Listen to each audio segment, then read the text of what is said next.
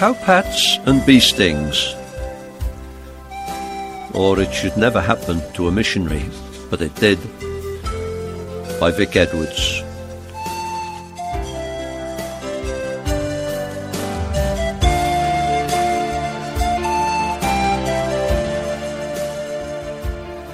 The title Cowpats and Bee Stings originated in a conversation with a travelling companion during a trip to Israel. After doing Jerusalem, our bus took us south via Beersheba to Mitzpe Ramon in the Sinai Desert. For days we had been fed on a steady diet of doubt. This might have been the site of the tomb, but on the other hand, it could have been somewhere else. Jesus probably carried his cross along this street, or it could be a medieval tradition. Now we looked over the ruddy serrated hills of the wilderness of sin. Through the crisp, clear desert air, we watched the grazing ibex and occasionally the flurry of a flock of quail. This was the terrain through which Moses had led the children of Israel on their way to the promised land, the land flowing with milk and honey. It was this description of Canaan that sparked off a discussion. I was sharing a room with a rosy faced, rotund Irishman who, as many of his race, combined the gifts of fluency and imagination. While lying on our beds studying the ceiling, we got to considering this description of the land. Now we've seen it, Ian. Did you get the impression of a land flowing with milk and honey? After some chin rubbing to evoke the genie of inspiration, Ian said, Sure, no. Well, not exactly. We saw plenty of cows, and didn't they tell us that the Negev had earned the title of the Wild East? And if all that yogurt and cheese is anything to go by, they've certainly got some good milkers. But I reckon that Israeli farmers are in the same predicament as their mates in Ireland. If they want the cow juice, they have to get up at some unearthly hour in the morning and squeeze it out of them. Agreed. Now, what about the honey bit? Did we see rivers of it? Mm, no, indeed, conceded Ian. But we did see a lot of beehives, and there must be plenty of it around. Could you imagine now? Dad comes home with a jar of the sticky stuff. Hallelujah! Look what the Lord gave us. The poor guy has a temporary impediment due to the bad reaction of the bees who are not about to donate their honey without a fight. The light of profound inspiration lit up in Ian's eyes. Well, I never thought of it that way before. The land of milk and honey, or should it be the land of cowpats and bee stings? I'm sorry to disillusion any aspiring missionary, or for that matter, anyone who desires to serve God. But as we obey and advance in obedience to his call, we are going to put our foot in it and we are going to get stung, while enjoying the milk and the honey. The typical missionary book not only fails to present the truth, warts and all, but gives the impression that the complexion of mission is without spot or wrinkle, which is far from the truth. This narrative is mainly about the land that God called us to, the province of Formosa, Argentina. It is a series of pictures of the milk and honey of a first term missionary's experience, and also of the cowpats and bee stings. Happy pilgrimage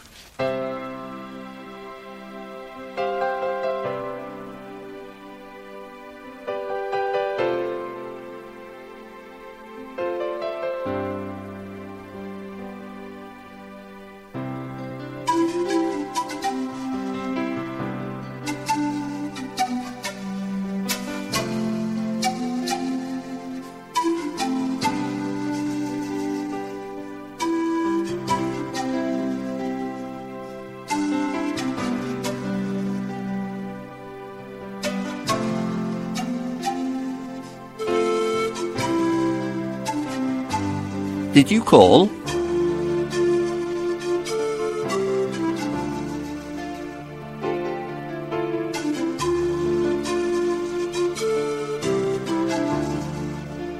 The rash of upturned faces on the Buenos Aires quayside revealed no familiar smile. Other passengers were shouting and waving frantically as they recognized friends and relatives in the shore-bound Mili.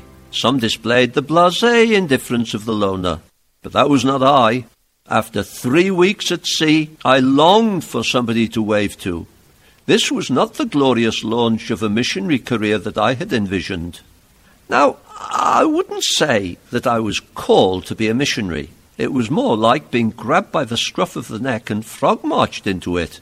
After nine years at sea in the Merchant Navy as a navigating officer, I had more than ample exposure to mission fields and missionaries. Besides which, I had become a Christian with the help of a budding missionary, Ken Bennett. When I found myself in the little country church on the Wirral, it was not of my planning. Two months earlier, whilst in the port of Jacksonville in Florida, and the day after my 19th birthday, I had received a telegram from my stepfather with the terse, shattering message Sorry to tell you your mother passed away today, Pop. Initially, I was overwhelmed by grief. I walked about the back streets of Jacksonville, weeping openly. But such is the resilience of youth that by the time we had returned to England, my grief had turned into a sense of freedom and independence. Without my mother's restraining influence, I was now my own man. I could do whatever took my fancy without fear of restraint or censure.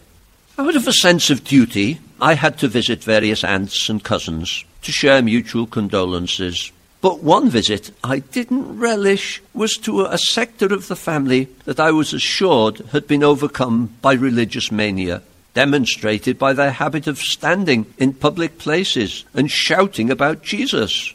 But there was no help for it. So on Sunday, I responded to an invitation to have lunch with Aunt Lil and her family. Now, I might have found fault with her theology if I hadn't been totally ignorant on the subject, but I could not criticize her culinary ability. My plate was piled high with succulent roast beef surrounded by the traditional array of vegetables and Yorkshire pudding, all bathed in a cascade of gravy. They talked religion, but it was easier to reach my stomach than appeal to my soul. The afternoon was occupied with a ritual visit to my mother's grave, and back to Auntie Lil's for tea. This was none of your genteel, finely cut sandwiches with wafer thin slices of anemic sponge cake washed down with weak tea pies and cakes, giving off the alluring perfume of oven freshness, competed with a magnificent fruit trifle covered in whipped cream and adorned with multicoloured dolly mixtures. Second helpings of everything were insisted upon. To a teenager home from the sea, this was a temptation to gluttony that was irresistible. After tea, the family, Uncle Jim, Cousin Lillian, and my aunt, prepared to go to church. Having enjoyed stuffing myself at their table, I could hardly refuse the invitation to accompany them to the service, but I was confident that having run the gauntlet over the years of a whole variety of naval padres and port missionaries, I could survive yet another brush with religion unscathed. That was my fatal or vital mistake. Instead of the cleric droning pious irrelevancies, I encountered three young men from a local Bible college who spoke of a mind blowing, life changing, and vital experience. At the end of the service, an invitation was made to anybody who would like to receive Christ as their Saviour, and I found myself doing a solo walk towards the platform. I was too ignorant and confused to pray, but God in Christ came into my life and did a renovation job that proved to be not fatal but life giving. Years later, I learned that Ken, the student preacher, and my counselor had prayed before setting out on this engagement at the village church. Lord, if you want me to go to Nigeria, give me one soul tonight. I was that one, and Ken spent over 21 years as a missionary in Nigeria.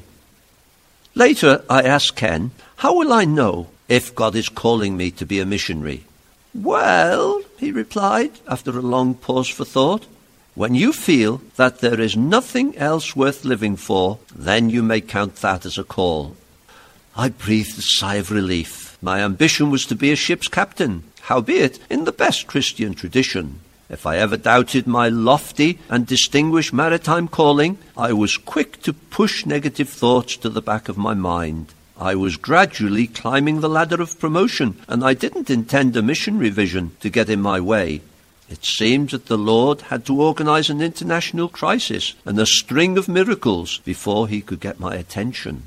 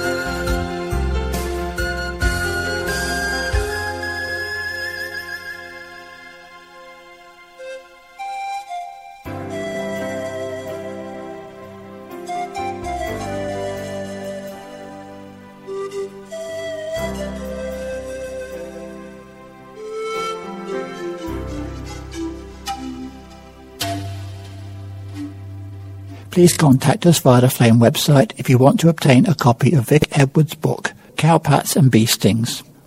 Well, it really did happen to a missionary.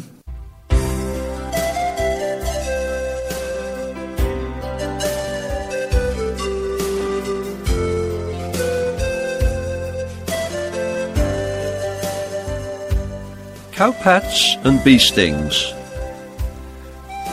Or it should never happen to a missionary, but it did. By Vic Edwards.